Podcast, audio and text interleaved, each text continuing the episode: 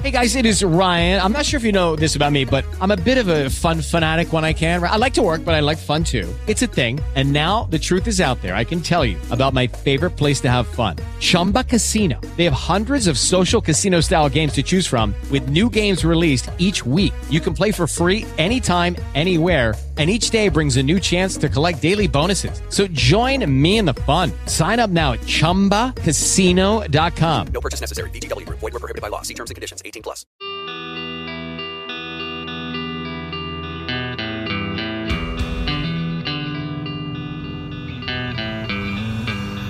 Do you have a warrant for your arrest for the murder of William Little, who was the gas station attendant? But you're wrong. From NBI Studios, this is Truth and Justice, a crowdsourced investigation in real time. I'm Bob Ruff.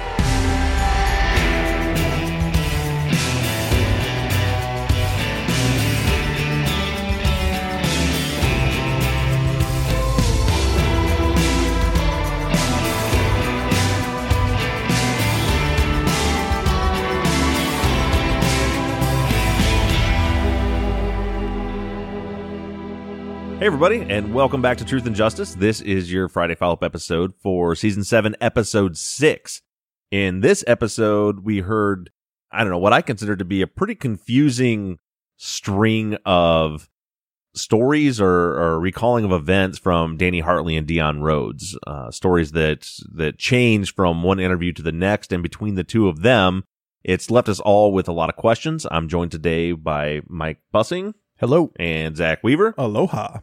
So we're going to get right into your questions. Uh, but real quick, I'll give you guys a little bit of an update on the studio progress because a lot of people have been asking. We are, I think, days away from at least having a recording booth ready. We, Zaq was here last weekend and we spent some time in the attic, ran a bunch of wires. And then, uh, Mike and I on Monday spent all day, uh, building and insulating and, and putting the wall material up in the studio. We got the air conditioning unit in there.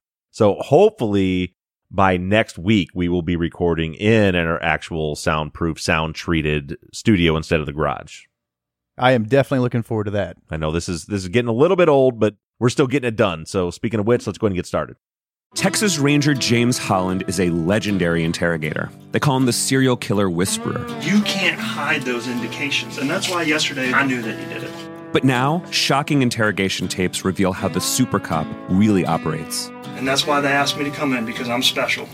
From Something Else, The Marshall Project, and Sony Music Entertainment, this is Smokescreen. Just say you're sorry. Listen and follow on Apple Podcasts, Spotify, Amazon Music, Stitcher, or wherever you get your podcasts. All right, we've got a couple questions here from listener Elizabeth.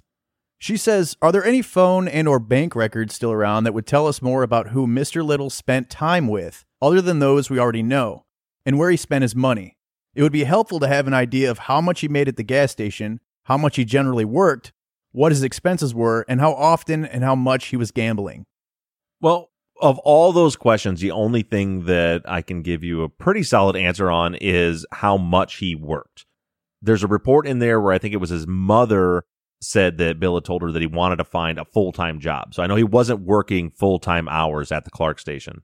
Other than that as far as the rest of that goes we don't have that information. And, it's it's another indication that the original investigators didn't have a real focus on victimology. Now mind you in 91 the forensics were different. The technology was different out there. But like i haven't seen anywhere in any of the reports where phone numbers were listed where bank records were pulled. These are all things that should be done for victimology. You're trying to identify and find those risk factors. And that's a re- those are really good questions because that's what the investigators should have done. And i don't want to put that on them that they should have done that. I think we know more now than they knew in 91 but pulling bank records and and interviewing more people about Bill, I think would have given us a little more insight. I know that the uh, his time at the Leroy Pool Hall, where he was playing pool and poker, uh, that seemed to be a regular occurrence. I've come across several police reports where people have mentioned that that he was there. Uh, they most of them said that he was never in much debt. Like he would he would usually bet like twenty dollars at a time. Um, but even but we don't have the phone numbers, we don't have call records, we don't have any of that stuff. And I know that was available or it's possible to get that. I, I guess I don't. Now that I'm thinking, I was gonna, I was thinking from Ed Ates's case, Mhm. we had all those phone records that were very helpful and figuring out what Elnora Griffin was doing in season two. But that was 93, but it's got to be the same technology in 91. Yeah, pretty close to it at least. hmm And speaking of which, speaking of technology in 1991, uh, boy, was I wrong about the ATMs. Yeah. That's partially my fault, I think. Yeah. Well, I just really didn't. I mean, I guess I wasn't, you know, I was, I wasn't old enough to have an ATM card in 1991, but that just seemed like, uh, as I, I told the story last week about the, my aunt with the debit card when that came out. Uh, but there was, there were several people immediately on all forms of social media were like sharing articles with us that were like, nope, they were around in the 80s. Yeah, we were pretty floored because we looked it up when we got done. We looked it up on Google when we got done, and we were pretty floored that it when it said it they started because Yeah. I wouldn't have guessed that. It seemed like some technology you wouldn't have expected that early. Yeah. Right. Yeah. I think it said that the first ATM came out in like 1969. Yeah, and then they got to be more common in the early 80s and they were really mainstream by mid 80s. Uh, so yeah, they were definitely around back then. It just, I, I guess because, you know, it's all data signal being transferred, right? Like you, so every once in a while, even now today, if you go into like an old gas station or something and, and use it, you'll actually hear, it sounds like the old AOL dial up modem. You'll hear, and then connect and give you your money. It just didn't seem like that was something around back then. But to be clear, yes, ATMs were a thing. However, that doesn't get us much closer to knowing much about this because there's no records of them of whether or not there was an ATM at that credit union, if there was a surveillance video, or if the police tried to procure that surveillance video, if there was one. I have a hunch probably.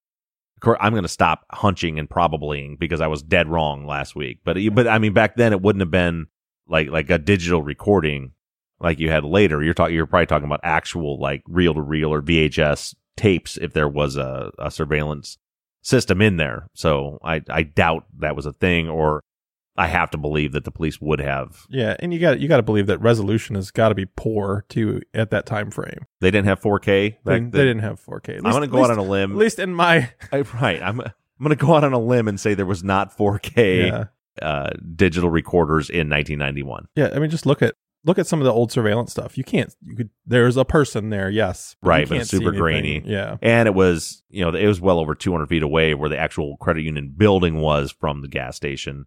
So yeah, I, I doubt it would have been of any use if Yeah. there was one. All right. Next, she says there appears to have been a tremendous amount of gang activity in this town in the early 90s. Was this gas station located in an area claimed by any particular gang as their quote territory? Well, I, I don't know that there's nothing really in any of the police files that I've seen so far. Uh, and I went through uh, Tuesday yesterday. I, I decided no construction. I'm 100% focusing on research and getting ready for this week's episode. And I, so I, I read hundreds and hundreds of pages of documents yesterday, and there's nothing in there about whether it be the Northsiders or any other type of gang in the police files. I did see that a lot of listeners on the fan page have done some research, and there were some gang problems in the Bloomington normal area back then, but I just I just can't see it being the types of gang problems you see in areas where we've worked like Dallas and Houston and you know where you've got big big gangs. Now, I can't remember where we heard this. I mean, we've been getting information from so many sources, but it sounded to me like the gangs that were in the area were affiliated or like branches of some of the bigger gangs out of Chicago. Right. Yeah. And we heard that when, when, um, cause you and I had a discussion last week about Drew, the guy we interviewed last week that mentioned the Gaylords gang. And you heard me. I think I thought he was because he had, he had called the, um, the Northsiders, the gay prison gang, Yeah. kind of jokingly. So I thought he was joking again. I didn't realize, and you knew Mike, because you have a friend that wor- actually works in the Cook County Jail in Chicago. That's a, that's a, a real gang, a, a spin off of the, of the Latin Kings, was it? Right. Yep. Yeah. So that's what it sounds like. The gangs that might have been present in Bloomington at the time were feeding down from the Chicago area, which is about two hours away. Yeah, didn't Drew mention something about how when those gangs moved into the area, there was a massive push by law enforcement to to get them out, and they didn't last very long in Bloomington. What what I'm wondering is if it was law enforcement or other gangs. Now, though, uh, seeing some of these articles that people have shared, it does seem like there was some gang activity in Bloomington at the time. And when he because all he said was, I think his exact quote was that shit got squashed real fast, like within two months when the Northsiders tried to move out onto the streets of Bloomington. I don't think the way most gangs typically work that law enforcement has the ability to push them out that quick or put a stop to it. But I think what can happen is other gangs. Like that's their territory, that's their turf. Uh, that aren't going to put up with that when yeah, another gang put up comes with in it at all. Yeah, so I have a hunch. The, the the the impression that I got from Drew was more that that it was the other gangs that that squashed that and didn't let the Northsiders come into town. But as far as the the meat of that question, could it have been another rival gang's territory? I I don't think so. I first of all, I don't think this profiles as a gang related issue in general. I mean, it just does doesn't. It looks like I agree with Jim Clemente. This looks like a personal cause homicide. This was somebody had a, a problem with Bill, probably specifically, and then and then also in reading a lot of the inter, uh, the reports and and talking to some people, there was a quiet area. Like Gina Luna, who uh, was the attendant that was supposed to be working that night, that spoke with Tammy at the fair a couple weeks ago, said that it was that that station was quiet always. It was one of those the corner gas stations. It was mostly regulars. There weren't a lot of out of town people. And, and Mike, we've been there. That area, it's not like you're right off the highway because there are major highways that go through there, but they're miles away and there's gas stations right there at the exit. There's no reason for a transient moving, whether it be a truck driver or whoever, moving through that area to go five miles off the highway through town through a million stoplights to go to this tiny little gas station. Yeah, it sounds like more like a neighborhood gas station. That's how she described it, right? Is that it was just a neighborhood, a lot of regulars, and and you see in the, some of those, you know, Martinez said, you know, he, he knew the attendant, he and he said he usually had a guy that was in there when he closed, who would be Danny Hartley. Uh, Gutierrez said that when he went in to pay for his gas, that the attendant wasn't very talkative like he usually is. Like so, so I think the attendants and the customers, for the most part, knew each other. Yeah. And so I, I, don't think that the I don't think the gang issue plays necessarily as far as like it being someone else's turf. So speaking of the Drew guy, that's a interesting fellow.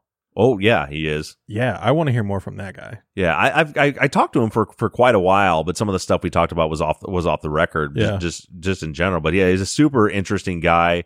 He spent some time in and out of prisons. He's a smart guy. Yeah. knows the area and and the people really well. And yeah, we'll probably hear more from him later because some of the stuff we talked about is just stuff that we haven't gotten into yet, which we're going to be getting into very soon. Like when we start getting into Jamie Snow, who was convicted of this, which is which is going to be happening this weekend when we're going to start start getting into that.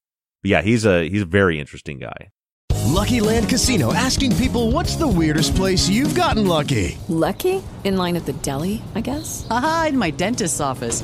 More than once, actually. Do I have to say? Yes, you do. In the car before my kids' PTA meeting. Really? Yes. Excuse me, what's the weirdest place you've gotten lucky? I never win and tell. Well, there you have it. You can get lucky anywhere playing at LuckyLandSlots.com. Play for free right now. Are you feeling lucky? No purchase necessary. Void where prohibited by law. 18 plus. Terms and conditions apply. See website for details.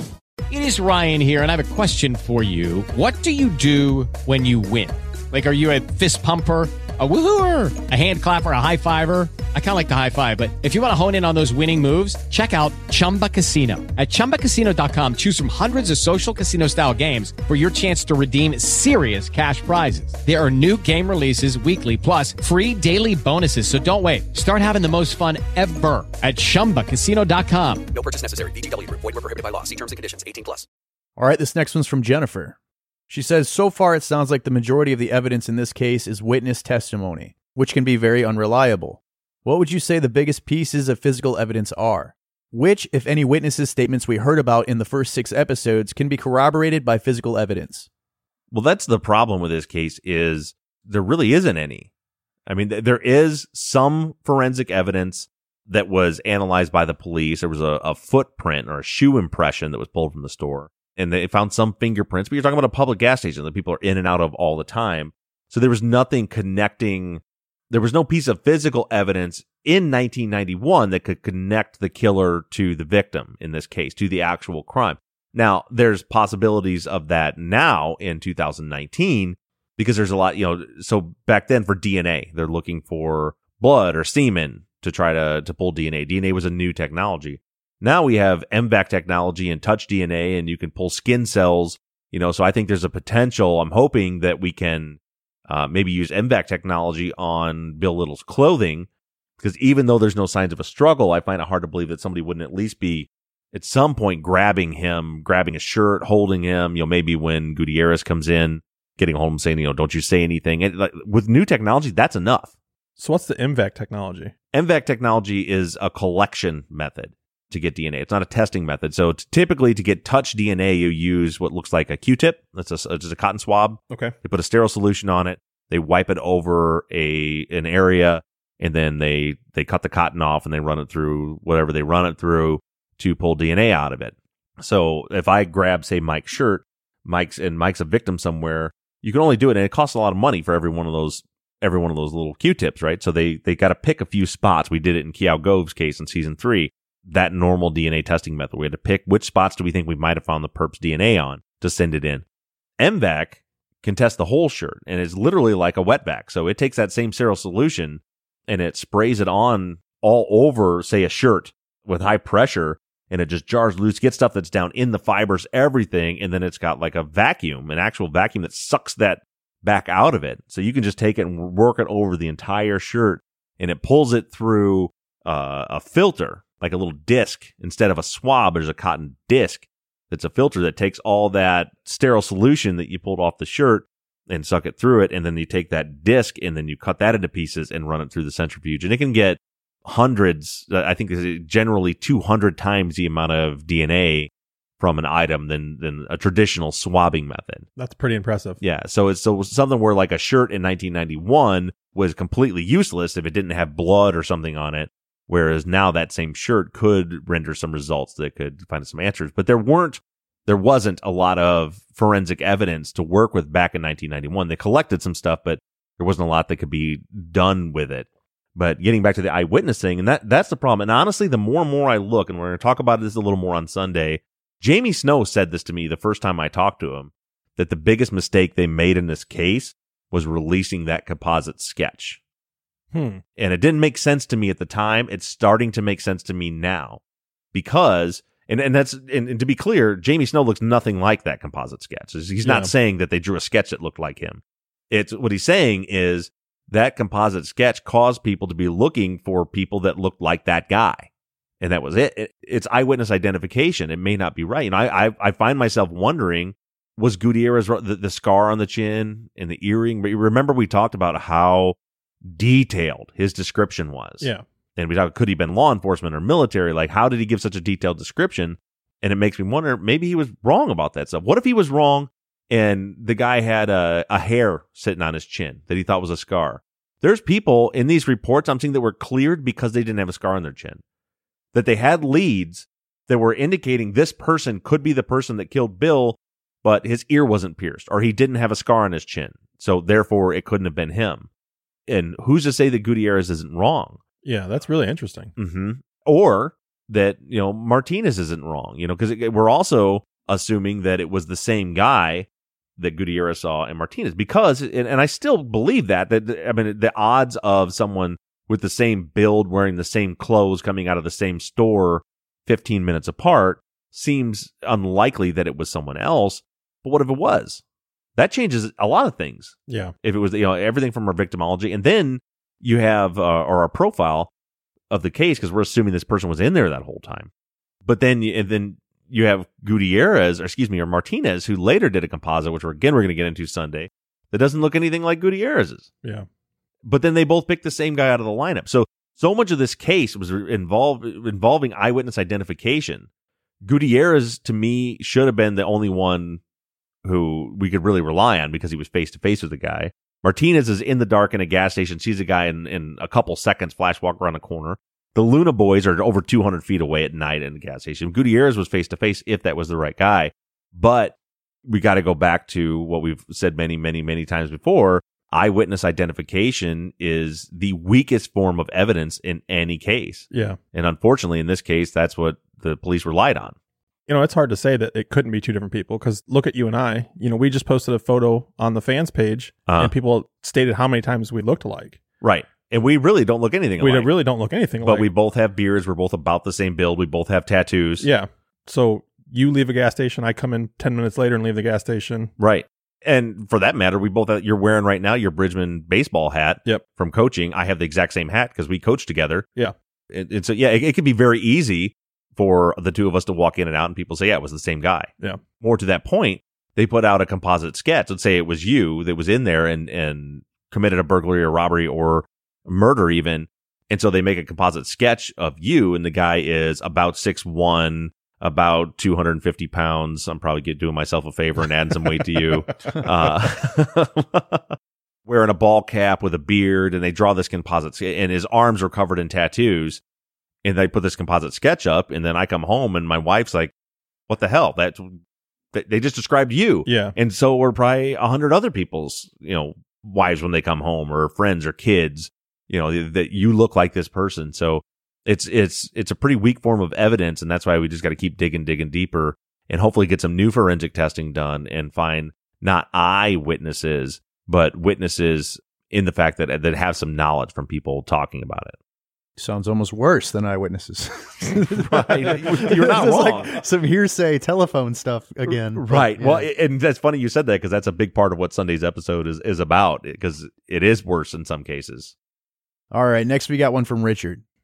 What car did Danny Hartley drive back then? I'm wondering if it might be the same type of car that a witness said they saw behind the gas station at around 8:15 p.m. all of the vehicles that were mentioned that I've seen in the the police reports were all either brown or tan. And I don't know if they're the same vehicles. You know, there was the one that I think Mr. Brown saw around on East Holm. Uh, somebody saw a brown or tan vehicle parked beside the the station, one out at the pump, one in the alley. I don't know if they're all describing the same vehicle, but Danny Hartley was driving um, his mom's gray or silver Honda Civic, according to both him and Dion. They both described that. But interestingly, remember in our first trip to Bloomington, we were listening to a lot of the recorded tapes, and we listened to uh, a guy Jacob, who you all heard from in episode one, Bill's good friend from high school. In he in another interview he had given, and he was talking about how Danny Hartley was driving Bill's was it a Ranchero? El Camino. It's not an El Camino. It's like an El Camino. Okay, because I I heard that several times that they said El Camino. Yeah, so- it was. I think it's called a Ranchero, Ford Ranchero. I could That have sounds it wrong. right. But whatever. It was Ford's version of the El Camino, and and Jacob was saying, you know, why he was driving his car that night. I don't know where he heard that, but it doesn't seem to be the case because there's interviews with Bill's dad, Ronnie Little, with the police where he said that he had stopped insuring the car because the because Bill got a ticket or something, and so the insurance got too too high, so he stopped insuring it and he wasn't driving it anymore. But what I haven't seen is how the hell Bill got to work then. Mm-hmm. And we've seen the crime scene photos. Bill's Ranchero is not in the parking lot anywhere. No. So I, I I'm I'm I'm curious to this day how Bill got to work because he, he apparently wasn't driving his car. His dad said his car was parked at his house. There were no other cars parked outside that Bill was driving. So I don't know. Maybe his dad gave him a ride in, and then Danny was going to give him a ride home. I don't know. Fiona writes, "Why were the police so interested in what shoes Dion and Danny were wearing? Did they have footprint evidence?" So there is, yes. And I've just started going through that. I found the file with all of the back and forth with uh, police and the forensic laboratories. Remember in episode two, I think it was, where we talked about uh, they were doing the uh, the electrostatic lifts on the floor. The crime scene techs were. Mhm. So, and I still don't exactly have an understanding of what that is. I don't know if it's a film they put over. I know they use like static electricity and it pulls dust up to make prints somehow or another. Hmm. But they did find a couple of footprints and they're- pretty. We were just looking at them before we recorded. They're, they're pretty clear and it actually seems like they know what type of shoe they came from. But I don't know what was done with that. So I don't know who, but that's why they were collecting everyone's shoes to compare them to those prints. And the information is in there. I just haven't gotten deep into it enough to know whose shoes all were compared. But I know Dion and Danny, and it seems like everyone they talked to, they pulled their their shoes to compare to those prints. And and they're not like a police uniform shoe or boot. It looks like a tennis shoe, like a Converse tennis shoe, actually. All right, next Sandy says, "Do you think that Danny's story may have changed because there were drugs involved?" I don't know, Zaq. We haven't talked about this because you just got here. hmm What were your thoughts about the the changing stories? What do you think? You know, to me, there is time elapsed in these stories. So it could just be your memory making things up, or it could be that something happened that they're trying to not get in trouble for that's minute, that at Right. the time that didn't feel like it was a big deal. Kind of like season two with Ed Ates, Mm-hmm. where he didn't want to get in trouble with his mom for taking the car. And so he told a little lie. So I told a little lie and it turns into a big thing. Right. And maybe that's kind of the same thing. Is maybe it was something silly that happened that I'm glad you said that because I, I kind of feel the same way. I do not think I, I will go on record saying, based on what I've seen so far, I do not think Danny Hartley has anything to do with Bill's murder, nor does Dion Rhodes. I don't. I don't think that's the case. Not that we're not still open to everything, but I just don't see anything to indicate that. I think J- Danny was genuinely, still is crushed by the loss of his friend, but something doesn't sit right. So something's not making sense because your your your memory can certainly shift. We've talked about that over and over again. That Yeah. your your memory can be manipulated without you knowing it. Your brain will fill in details and you add things to the story. But when you go to Danny's 91 interview and Dion's 91 interview, you have direct conflicts there as far as who was with them and where they went. And I'll be honest with you, when I first heard that interview, Mike and I listened to it together and started listening. I said, Oh, dude, I think this guy's involved. Okay. Like this story isn't making sense. He's he's adding details that aren't necessary. Something's wrong here. He's he's changing the story was the feeling that I got. But then as I look deeper into it, to me, in my opinion, it seems like Dion and Danny in 91 were trying to create a timeline of events to hide something. Yeah. That's that's what it seems like to me. Not to say that's the case. That's just what it seems like to me. But then as I look further into the case and the investigation and, and their connection to Bill, I don't think it has anything to do with Bill's murder. So my conclusion was exactly what you just said. Right now, my hypothesis is I think that they they might have done something else that night. Okay. You know, they might they might have who knows, bought some drugs. You know, it could have been something as simple as that. You know, it's 91, it's not 2019 where who gives a shit about marijuana. Maybe they went to go buy a bag of weed and they're like, "Where are you at that night?" and they're trying to tell a story that doesn't involve them stopping at a drug dealer's house to get marijuana. Yeah. And so the story gets all jumbled up and has nothing to do with with Bill's case. Donna says, Are there any witnesses from 3 p.m. onward that can state if Bill was alone or if he seemed to have company in the store? No, we haven't come across it. I mean, there's a few. Oh, and speaking of which, I want to clear something up. So I missed something in the, I don't know, this past episode or the week before. It was the week before because we talked about it on the follow up. Wiley Holt, the guy that said that he came in and bought gas at 815. And we were asking, like, could that have changed our timeline? You know, if he's right about that time. And I said, I think he's probably wrong about the time. It doesn't fit with anything. I completely forgot that in episode one, when we were going through the timeline of events, Wiley Holt was the cab driver that came in and bought the twenty three dollars on the on the register at whatever time it was. It was like 730, 740 or something like that. If you remember me going through, was like we have gas and cigarettes purchased at this time, soda pop purchased at this time, gas purchased at this time, and then a cab driver.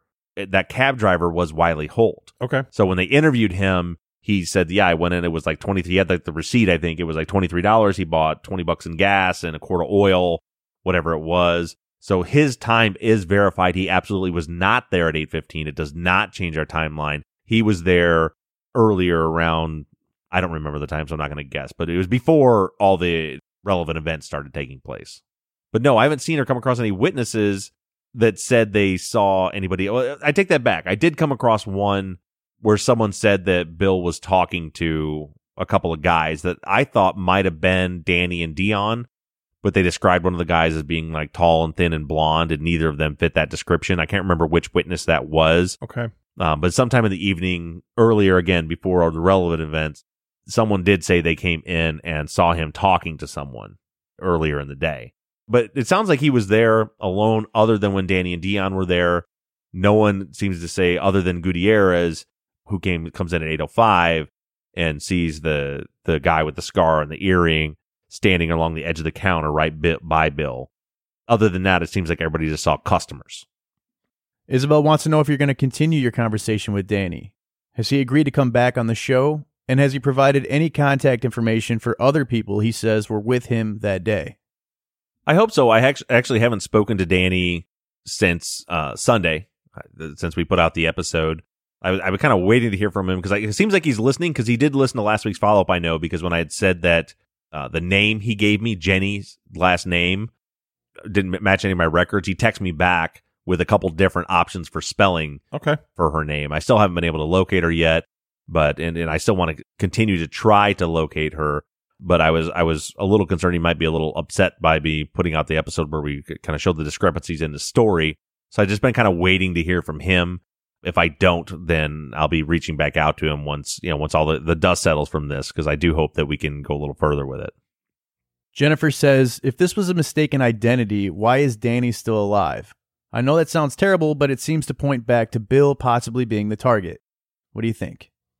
Yeah, I I don't think it's a mistaken identity. I don't think that's an option. Meaning, I don't think that Bill was killed because someone thought that he was Danny. Because that, that, there's a whole lot of reasons for that. One, so say like like how does that happen? And think about it. So what? Like someone hires some. The only way would be if someone hired someone to go kill him. Yeah. Which seems odd. Consider a couple of teenagers. You know why? Why is someone doing that? But because and I say that because Bill and Danny look nothing alike. Bill was tall and skinny and Danny was much shorter and heavier set than Bill. I mean, they, the two looked nothing alike at all. So anyone that knew them couldn't have mistaken the two for each other. So the only way that could happen would be if someone like hired someone.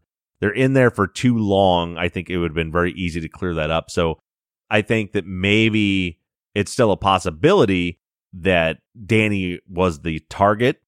Although Danny did text me that too. He said I wasn't into anything that would have caused anybody to want to hurt me, but I mean that's that that's what he's saying. But say that, for example, that was the case and that Bill might have been killed because Danny wasn't there or Bill was trying to protect Danny or something like that. I don't know, but I definitely don't think it was just it was a mistaken identity. Yeah.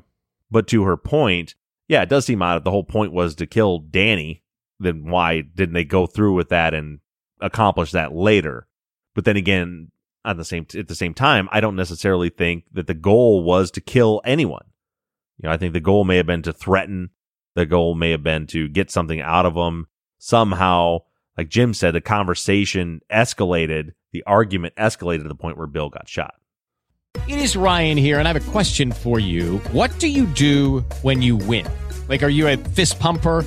a woohooer, a hand clapper, a high fiver. I kind of like the high five, but if you want to hone in on those winning moves, check out Chumba Casino. At ChumbaCasino.com, choose from hundreds of social casino style games for your chance to redeem serious cash prizes. There are new game releases weekly, plus free daily bonuses. So don't wait. Start having the most fun ever at ChumbaCasino.com. No purchase necessary. VGW. Void were prohibited by law. See terms and conditions. 18 plus. Waiting on a tax return? Hopefully it ends up in your hands. Fraudulent tax returns due to identity theft increased by 30% in 2023. If you're in a bind this tax season, LifeLock can help. Our U.S.-based restoration specialists are experts dedicated to helping solve your identity theft issues. And all LifeLock plans are backed by the Million Dollar Protection Package. So we'll reimburse you up to the limits of your plan if you lose money due to identity theft.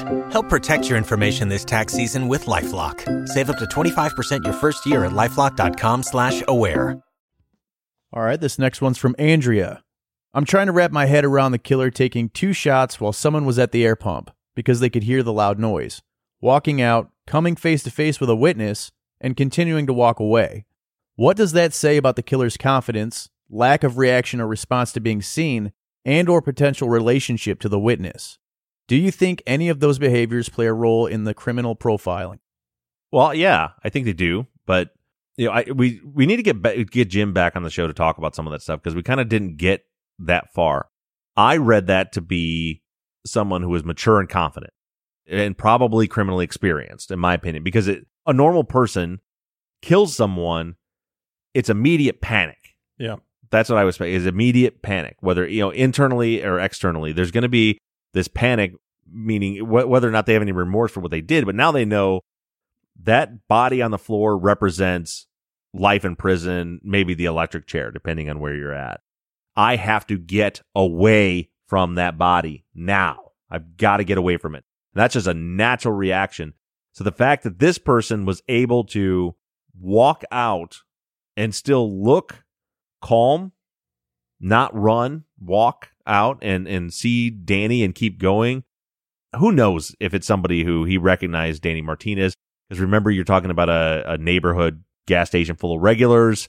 Danny lived right next. Danny Martinez lived right next door to the gas stations, and maybe you recognize him. I don't know.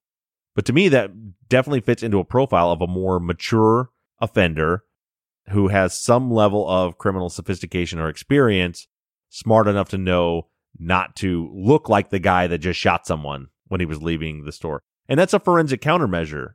if that's what was happening there, it's it's no different than it's on a smaller scale, but it's no different than whoever killed Elnora Griffin pulling her car behind the house and putting towels over the windows. It's not permanent concealment, it's temporary concealment. It, it, it it's buying time. Whoever that profile to whoever did this knows they're going to be a suspect and they just need some time to distance themselves and create an alibi. Walking calmly out of that gas station while somebody's outside to me is the same thing. Not necessarily concealment, but again, it's I need that person standing at the air pump. I need them to not see me and immediately think, oh crap, what did that guy do? He's running out of the gas station. Immediately, I know that guy did something wrong. And so he walks out so that in those first seconds, enough time to get to a car and get the hell out of there, he doesn't want anyone to know that he just committed a crime. And I don't think the number of shots really matter either. You know, she, in the, the questions, he said that there's two shots, and there was two shots, but I don't think that there weren't two aimed shots. There weren't two timed shots. You panic, you pull the trigger. Anytime there's a an incident like that, if you see a lot of people open fire, they just pull the trigger. They're just pulling Right. the trigger continuously. It's not, you know, I mean, there could have been five shots. Obviously, there wasn't, but you know what I'm saying? Like, I don't think that the number two, like, I don't think it was bang, I'm going to watch you for a minute, bang, and then leave. Well, I agree, but I don't think I, I don't think it probably happened in that quick a succession either. Personally, because I, I do think we're looking at a revolver. I don't know. We, we didn't really come to a conclusion on that, but I think we both agree is probably Yeah, I think it's quicker than you would expect. Well, I'm, I'm looking at the angles, right? So it's boom. At some point, his whole body shifts. Yeah. Before the second shot. So what I'm picturing in my, in my mind is that first shot was aimed. I mean, that was he shot him right dead center in his chest, Mhm. right in his heart, straight across. Yeah. You know, so that to me doesn't look like a panicked shot. It, I mean, it could have been, but it's that shot and Bill collapses, and it, it- to me that second shot leans me t- more towards that personal cause, the anger. Okay. You know, it- and and I'm curious your opinion on it too. But that's what I see. I see the the first shot, and then a second one just like hit him one more time before you know, bop, bop, before he gets out of there. Well, and see, that's I agree with the second shot, but I don't think it's. I think it's still faster. A body will recoil faster than you believe. Right. You know, so if you're shot, it's not like shot and this massive like, oh, I gotta move. You know, Right. it's it's bang, you move, bang, you shot again. Right. And maybe it was with that personal cause, but I honestly think it was just I have to make sure this person is dead Right. And it could have been th- th- that too, but I just because now he's seen me. Right. So it's two shots to try to make sure he's dead, but I don't think it's necessarily like two shots because I'm pissed at you or two shots because you're my girlfriend's new lover or two shots because of anything. You know, I mean, I just think Right. it was it was countermeasures to make sure that that person is no longer talking. and you could be right. It's to me, it seems that if when you shoot somebody, probably from about the distance you and I are sitting apart right now, right square in the middle of their chest, most people have their knowledge of what happens after that from the movies, Yeah. from TV. I don't see anyone pulling the trigger like that, middle of the chest, thinking, well, he might not die.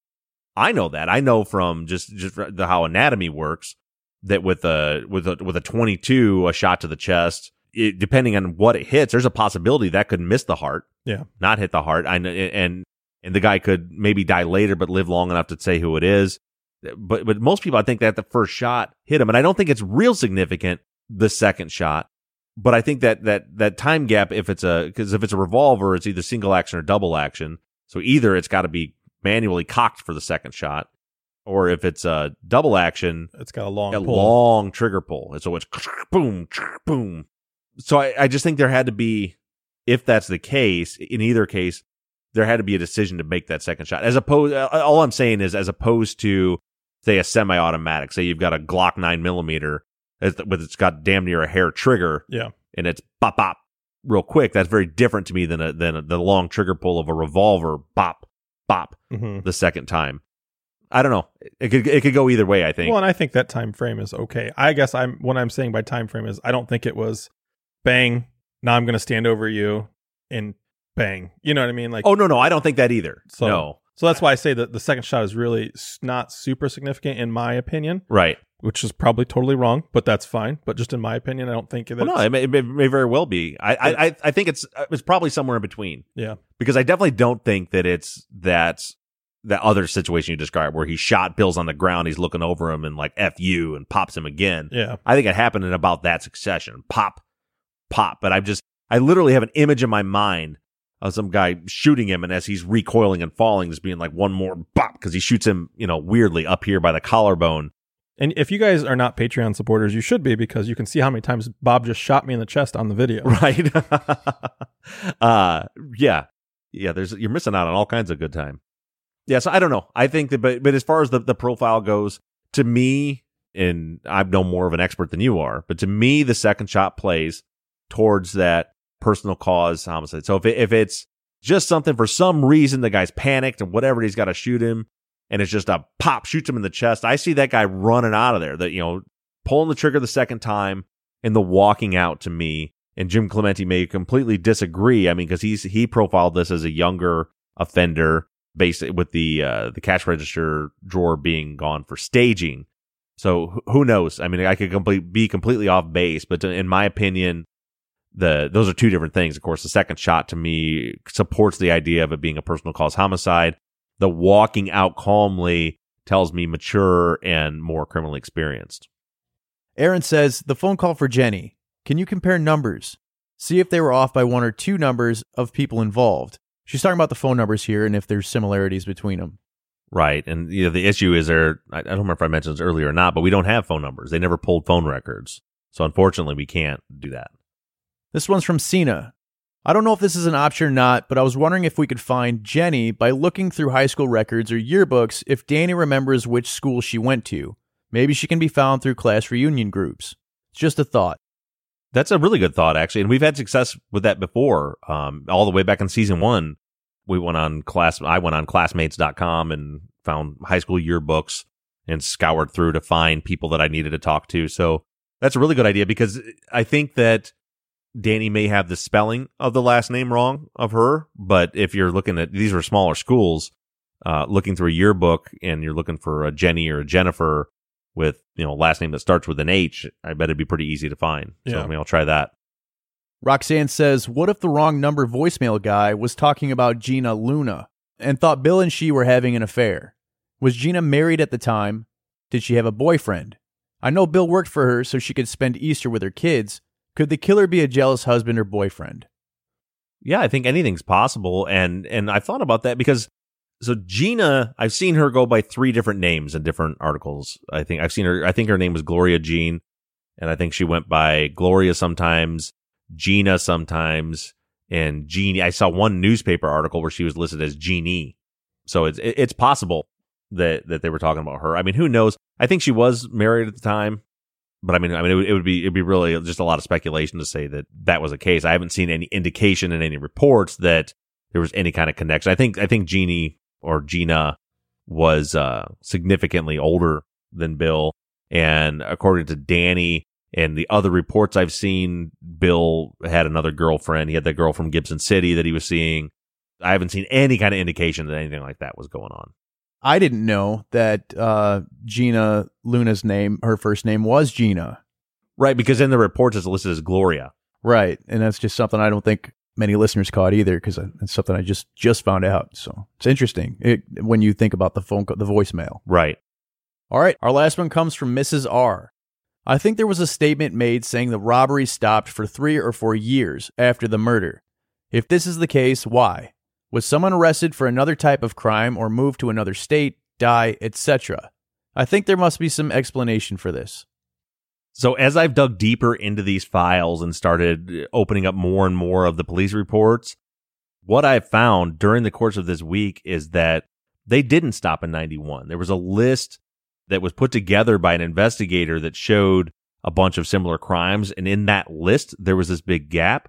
But what I found out was that there was a continued streak of these types of robberies at gas stations in the Bloomington area and one of the people involved in those other robberies was in fact implicated in the murder of Bill Little. And that's part of what I'm going to be covering this Sunday in episode seven. So make sure you tune in in two days to that.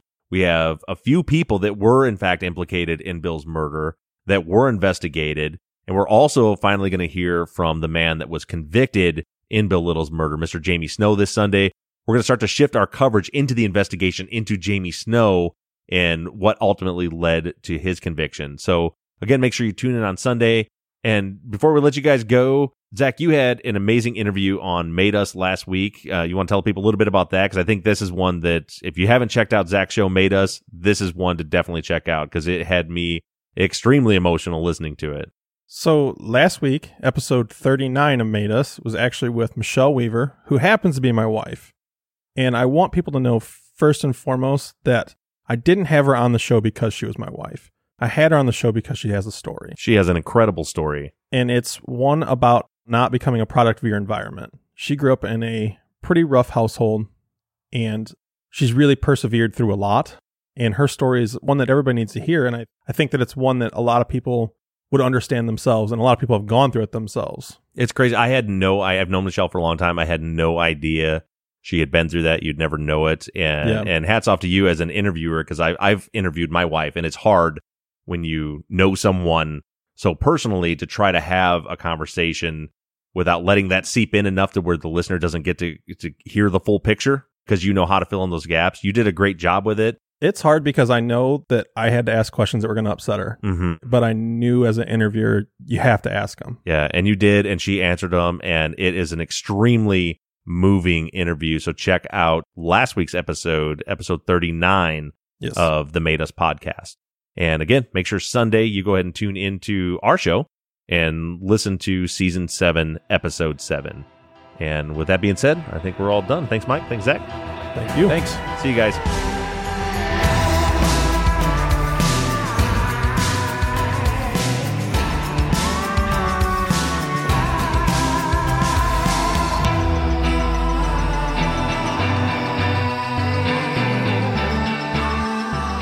Truth and Justice is an NBI Studios production and is distributed by Wondery. Mike Bussing is our executive producer, and all music for the show is created and composed by PutThemInASong.com. Our Friday Follow Up logo was created by Amanda Meyer with Willow Photo and Design. And all of our font across all of our logos and banners was created by Tate Krupa of Red Swan Graphic Design. You can find more of Tate's work on Etsy. I want to thank Katie Ross of CreatedInTandem.com for designing, creating, managing, and maintaining our website, truthandjusticepod.com, where you can view all photos and documents discussed in every episode. Thank you to our transcription team, Natalie Alicia, Pamela Westby, Pam Maples, and Jen Reese in Candela. And as always, thank you to all of you for all of your engagement and support. If you like the show and you'd like to support us, you can do so in a number of ways. To financially support the show, you can go to patreon.com slash truth and justice. On the Patreon page, you can pledge as little as $3 a month, and we have reward levels on Patreon that include access to behind the scenes videos of the tapings of our Friday follow up episodes, ad free versions of all of our episodes, Truth and Justice Army t shirts and hats, and even the opportunity to co host one of our Friday follow up episodes. You can also help us out by going to iTunes and leaving us a five star rating and review. And lastly, you can always support the show by supporting the companies that sponsor this program.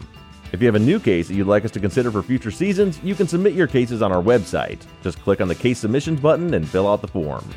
And the most important thing that you can do is engage in the investigations. You can keep in touch with us through our email at theories at truthandjusticepod.com. You can like our Facebook page or join in on the conversation on the Truth and Justice Podcast fans page. And for all of you tweeters, you can connect with us on Twitter. The show's handle is at Truth Justice Pod, and my personal Twitter handle is at Bob Ruff Truth. And you can also connect with Mike at mbussing89. For more personal interactions, feel free to follow me on Instagram at TruthJusticePod. And don't forget that we always have our 24 7 voicemail line open for questions, comments, or tips on our cases. That phone number is 269 224 2833. However, you do it, stay engaged, stay in touch. But as for now, we're signing off. I'm Bob Ruff. And I'm Mike Bussing. And this has been Truth and Justice.